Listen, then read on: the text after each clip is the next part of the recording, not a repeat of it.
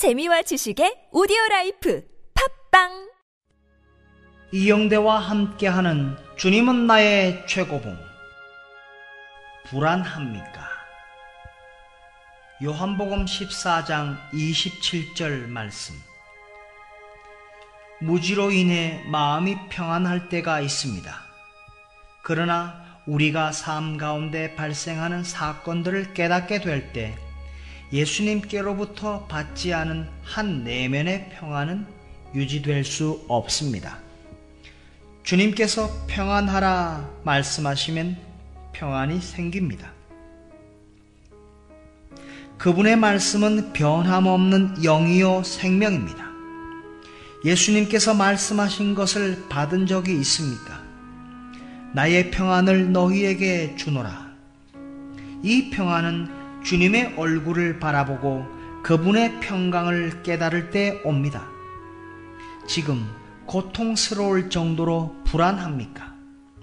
하나님의 주권 가운데 허락된 풍랑과 바람으로 마음이 혼란 가운데 있습니까? 당신의 믿음의 반석들을 다 덜쳐 보았지만 여전히 평강과 기쁨과 위로가 없습니까? 마음이 허망합니까? 그렇다면 주 예수님의 평강을 바라보고 그것을 받으십시오. 당신의 마음 속에 투영되는 평안은 당신이 하나님과 바른 관계에 있음을 의미하며 이는 당신의 마음이 주님께로 향했다는 증거입니다. 당신은 언제든지 당신의 마음을 주님께 드릴 수 있는 자유가 있습니다.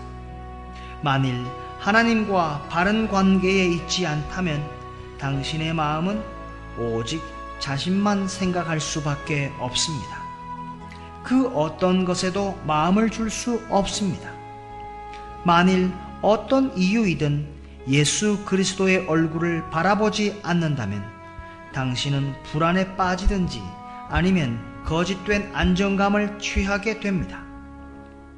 당신을 압박하는 문제들 가운데서 지금 예수님을 바라봄으로 평안을 얻고 있습니까? 그렇다면 주님께서는 당신 안에 그리고 당신을 통해 평강의 은혜로운 축복이 되실 것입니다.